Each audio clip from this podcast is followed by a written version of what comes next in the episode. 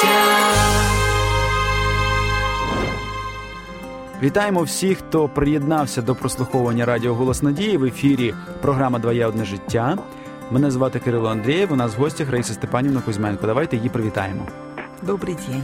Сьогодні ми з вами поговоримо на актуальні проблеми для українських сімей. Ми будемо говорити про тиск однолітків на дітей.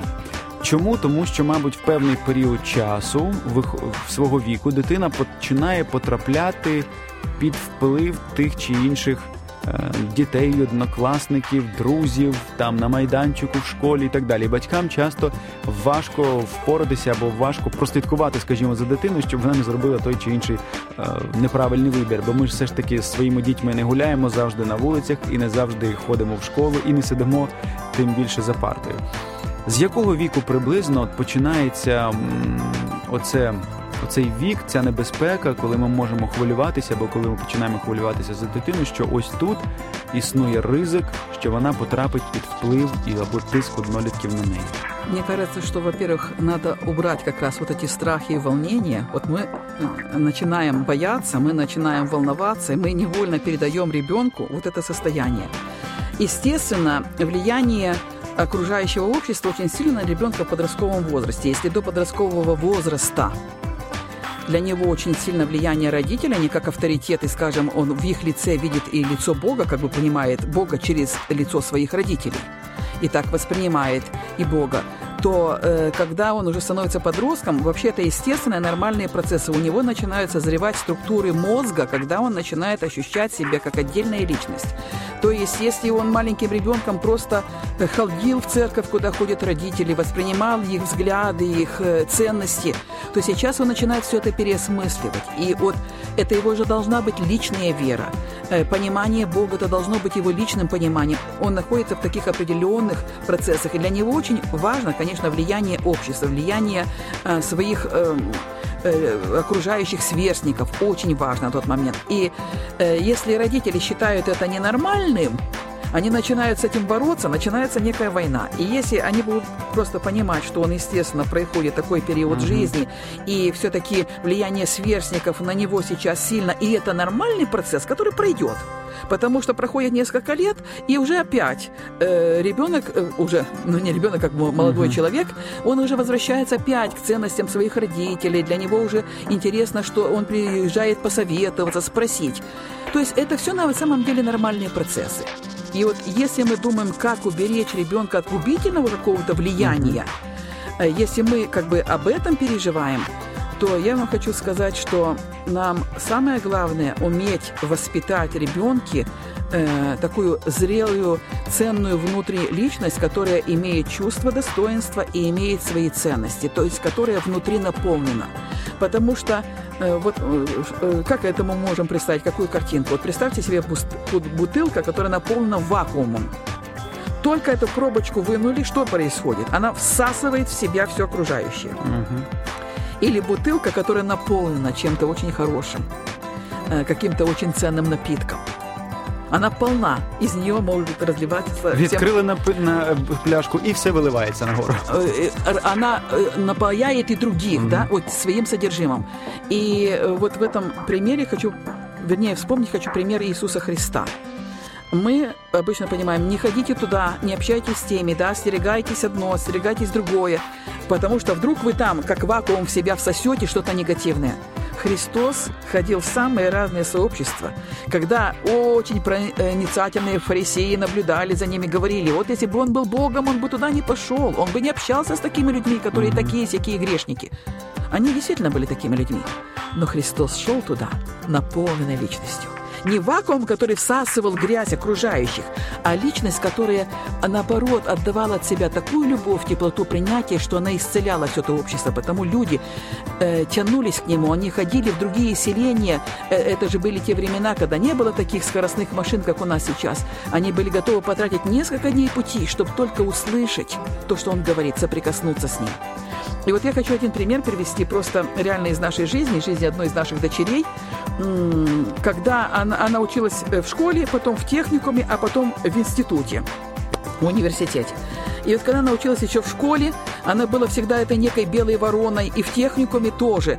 Э, как бы она была одна, от которой отличалась от всей группы, которая собиралась, какие-то проводила вместе э, времяпровождение, она никогда нигде не участвовала и чувствовала себя вот такой, но ее уважали за то, что она хорошо учится. Вот это было уважение, что она э, мозгом группы была, как говорится. Но э, вот э, она вышла замуж, у нее уже был ребенок, и когда она стала учиться в университете, у нее очень изменилось ее внутреннее состояние. Вместо того, чтобы считать себя белой вороной, которые хуже остальных, где-то внутренне считать. Я не такая, как все. У нее появилось внутреннее ощущение, как ценно, как, э, как хороши мои ценности, которые я имею. И вот я хочу пример просто вам привести. Когда она занималась в университете, она ездила на разные пикники, она ходила с группой на различные мероприятия. Ее никогда никто ничему не заставил э, они э, делали шашлыки, специально для нее покупали особые продукты, зная, что она не будет кушать те шашлыки, которые ест вся группа. Специально она не просила, специально для нее делали с уважением к ее ценностям. Я просто пример хочу провести. Угу. Если это внутри нас находится, все другие начинают уважать. Если это внутри нас не находится, то рано или поздно мы попадем в ту ситуацию, которая будет показывать, что вот этой глубины, вот этой, скажем, вертикали общения Бог и я, ее нет, ее нужно создавать. Родителям нужно самим это иметь и помочь детям создать эту вертикаль, сильную вертикаль, Бог и я. Тогда вертикаль должна быть сильнее, чем горизонталь. Оце дуже цікава думка, слушна, тому що багато дітей бояться бути білою вороною. І як от їм прищепити цю думку про те, що це не погано, а це насправді добре, і це ну твоє достоинство, це те, чим ти маєш пишатися, і те, що ти маєш любити в собі. Как это привить? Только самому думая так. Когда родители так считают, что на самом деле это ценно, это неплохо, да, а это э, ты не... Э, ты не хуже других, а ты и не ценнее других, как бы перед глазами Бога, да? Но в тебе что-то такое хорошее, ценное, чем ты можешь поделиться с окружающим миром. На самом деле то, что в тебе есть, что ты можешь сохранять свои принципы, что ты можешь не поддаваться каким-то вредным привычкам, которые разрушают здоровье, а ведешь, например, здоровый образ жизни, занимаешься спортом, ты этим влияешь на окружающих, а тебя исходит влияние.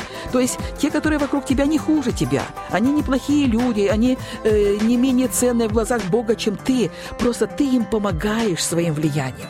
Это твои друзья. Помоги им тем добром. Поделись добром, которое имеешь. И если мы так думаем, и ребенок начинает так думать, вот это происходит чудное влияние. Потому что один из наших внуков, ему сейчас 16 лет, как раз в такой позиции находится. И вот э, он может всегда точку зрения свою сказать и перед учителями, и родители ему разрешают это сказать. Единственное, что говорят, говори это всегда в духе уважения. То есть ты имеешь право иметь свое мнение и сказать его, но только в уважении. И вот был такой пример, он участвовал однажды на Олимпиаде, а он очень такие логические мысли тут в математике, и, допустим, сдает свою работу, там э, сколько вариантов решения имеет такая-то задача. Он, ну, например, написал 52. Они говорят, нет, это неправильно, всего 50. Он говорит, да нет, 52. Они говорят, как 52? Он раскрыл перед ними все это и показал 52. Занял первое место в районной Олимпиаде. Я просто пример хочу привести. А если бы ему нельзя было говорить, да, вы молчи, тебе сказали вот так, все, ты прям молчи. Он имел право сказать свое мнение. Но единственное условие – говори в уважении, не в пренебрежении к тем людям. Не считай себя, что ты там э, неизвестно центр земли, все остальные перед тобой какие-то рабы э, с уважением говори к другим людям, даже если имеющим другую точку зрения. И если мы относимся к ним с уважением, к нам тоже будут относиться с уважением и к нашим ценностям. Так, слушна порада і слушна дуже думка. Ну що ж, дорогі слухачі, як бачите, бути білою вороною не так вже і важко, і не так вже це якось соромно, а навпаки, це є достоинство. Тому прищепляйте своїм дітям з самого маличку, що їх принципи, їх чистота, їх любов до послуху батькам, до Бога, до його принципів, до його святості це є достоинство в цьому світі, і яке не вирізняє нас поміж інших, щоб ми були розумнішими або вихвалялися, а яке навпаки е, покликано з повагою ставитися до інших, а також ем, на них впливати гарними вчинками і гарним добрим наміром, і гарною повагою. Дякую вам за те, що ви з нами. Продовжуємо досліджувати разом глибини людської душі для того, щоб ставати кращими і більш люблячими. До побачення, до наступної зустрічі.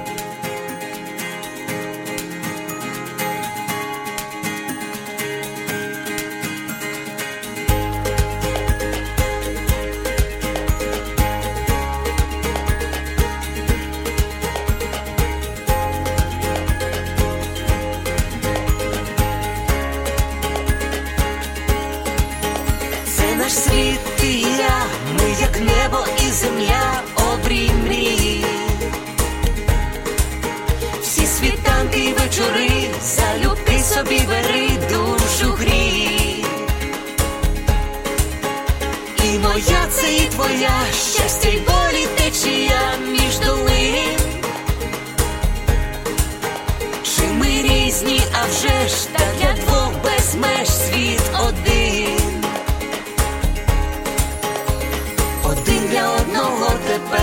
Назавжди. Сім'ю створили разом я і ти. Кохати це різноманіття почуття і диво відкриття, твоє одне життя,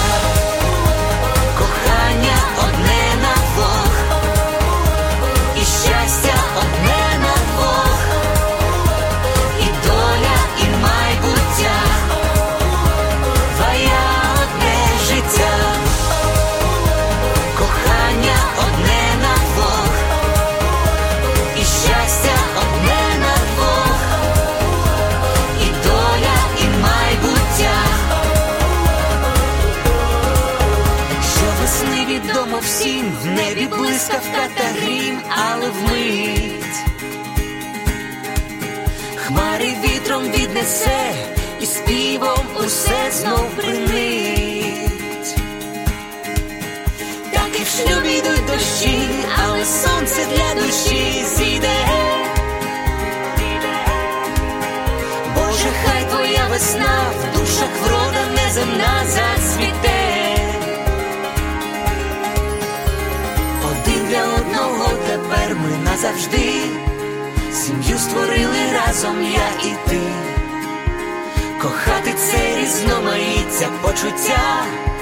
і диво відкриття, твоє одне життя, кохання одне на двох, і щастя одне.